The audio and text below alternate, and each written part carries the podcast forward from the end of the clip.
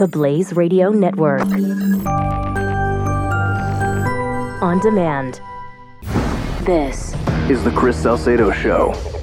I could talk to you for an hour, seriously. Melissa Francis, everybody. Lessons from the Prairie, the surprising secrets to happiness, success, and sometimes just survival I learned on America's favorite show. Hope to get you back, Melissa, here on the program. We really back, please, I want to come back soon. You promise? I promise. You'll we'll get you back on because right. there's there's plenty in the economy we got to talk about. There you go. And promise kept. Here she is, everybody. Melissa Francis from Fox Business back here. I, I feel I like love Donald Trump. You. That was I, so cute. I feel I like it. Donald Trump. I'm keeping promises left and right here. Um, I'm glad you made it back. Absolutely.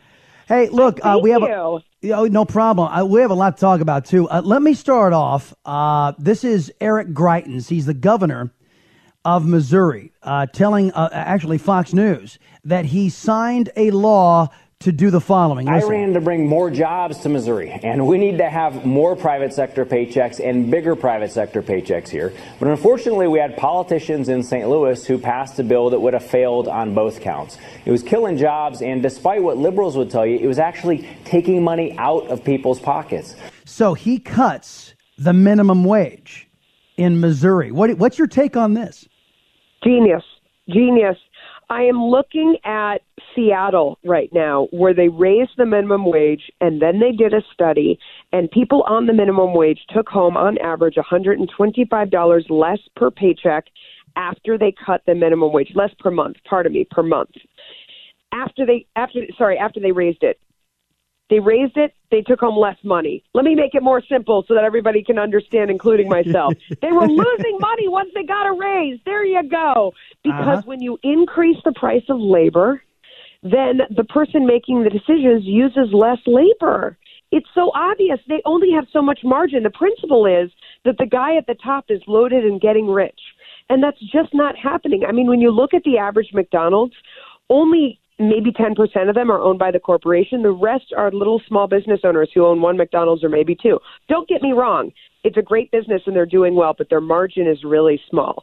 I mean, when I talk to people that own a White Castle, the margin is just pennies. They don't have that much room to raise the price of labor. The only way to do it would be to dramatically raise the price of a burger. You do that, your customers go away. They don't have the room for that right now. So what do they do? They use less labor when it becomes more expensive. It's very simple. It's very straightforward. You are hurting the very people that you're trying to help. The real answer is to recognize that a minimum wage job is your entry into the job market. I had a bunch of minimum wage jobs. They were great. That's how you get started in an industry when you have no experience. Experience and no skills. There's no other reason to hire someone with no experience and no skills other than because you can get them cheap. Then when you obtain those skills, you move up. You become the manager. You leave. You go somewhere else. You get a different job that pays better. When you make that entry job more expensive, there's less of it. Fewer people get into the workforce. Fewer right. people get that first job. Fewer people move up. Instead, what you have to do is get people in, get them started, get them moving up, get them trained for the jobs where you make money, get them trained in tech, get them trained in healthcare, all the places that are paying right now. He's exactly right. Lowering the minimum wage would be the smart thing, but we've gotten so backward in this society, and the left has gotten so great at dominating the message that we don't even believe that math any longer. We don't trust our own logic, but there was a group of people in the last election that trusted their own brain and trusted the logic and went, you know what? I think what these other people are talking about here doesn't make any sense and hasn't worked, and no, we need to true. take a chance. That's true. And you know what? As, as a matter of fact, because of the Obamacare legislation, another brilliant idea from the American left, that you've got now Uh, individuals and these minimum wage increases. You've got individuals who are in their fifties competing with teenagers. And of course, businesses are going to hire the more experienced people if they have to pay right. fifteen dollars an hour and they have to give them insurance.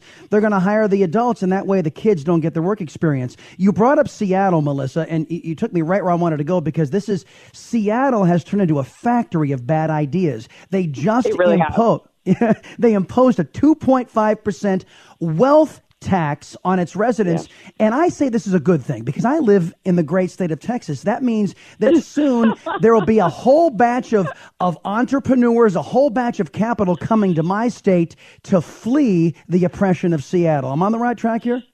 You absolutely are. They are a factory of bad ideas. I mean, they must be like growing them on trees and in their backyard and in gardens everywhere, because if you want a bad idea, they used to all come from San Francisco, but now Seattle is sort of monopolizing them. Do you know that that tax starts on people who make two hundred fifty thousand dollars? Those are the super rich, in their opinion, which, I don't get me wrong, that is a pretty penny, but in Seattle, it doesn't really go that far because Microsoft mm-hmm. is in Seattle, and there's a ton of tech in Seattle, and people make a lot of money in Seattle. So if you want to buy a house, you're going to pay a heck of a lot more because you're competing with all of these other people who are making big money. So two hundred fifty isn't what you think it is, and all of a sudden they're taxing all these people to pay for stupid programs. I mean, that's the other thing, is that when they impose these taxes, what kills me is where that money is going, down the drain to these government officials who are so bad at using money. I mean, they're so bad at making decisions because it's not theirs. And they're just like, well, whatever, I'll overpay for this. That's fine. I mean, that's where this money is going. It's so idiotic. I cannot even take it. That is why I wrote this book. So when I look back and people say to me, Roger Ailes said this to me when I came to Fox, he goes, let me get this straight. You grew up in Hollywood. You were on T V your whole life. Then you went to Harvard. Then you moved to New York. Why aren't you a liberal whack job? How yeah. is that possibly not the case? And I had to trace the thread of my life. And honest to God, this was my inspiration for writing the book. I had to trace the thread in my life of how I didn't become a lunatic. And I was like, well, when I look back on Little House on the Prairie, first of all, if you ever read the books or watched the show, these are people who were, you know, almost taken down by locusts, wolves, Native Americans. They would go out west and pick a plot of land just to mind their own business and grow their crops and try and have a decent life and be left alone. And the government came in and told them, guess what? We moved the That's not your property anymore. I, I mean, I read this and I was like, oh my gosh, they were the original robbed homesteaders who would go out and try and do something, and then they had to have to pull up stakes, and I mean literally pull up the stakes and take the nails out and put them in their pocket because you couldn't waste nails when you had to go to your new home and rebuild it. I mean, these people just kept battling back, and this is a true story. After that, so that's the books. Then the show, behind the scenes, Michael Landon was a pioneer in Hollywood. He was one of the first people who realized to get the government and the studio off your back, you had to own the show, write it, direct it, produce it. He was the first one there in the morning, the last one to leave at the end of the day. He worked so hard. He was cheap as hell, and he taught us all those values. And we made something great that people loved, and we made money for ourselves, and we worked together, and we felt good, and we were proud. And I was like, isn't that great? Isn't that a great way to live? That's how I'm going to live my life. And I went out and I did the same thing. I worked minimum wage jobs. I got into news. And I've carried these values with me. I wrote about them in the book. I'm teaching them my kids, and there you go. Well, the name of the book, Lessons from the Prairie, The Surprising Secrets to Happiness, Success, and Sometimes Just Survival I Learned on America's Favorite Show. The author, one of the stars at Fox Business, Melissa Francis. And first off, promise kept. Who's your buddy? You who's are. Your, who's you your are pal? My new best friend. You, you. All right, Melissa Francis. Friend. And to any of your listeners, if they, yeah. if you buy the book on Amazon or wherever, I love radio listeners. Send it to me here at Fox headquarters, twelve eleven sixth Avenue. The mailman here thinks I'm crazy. You can Google us online.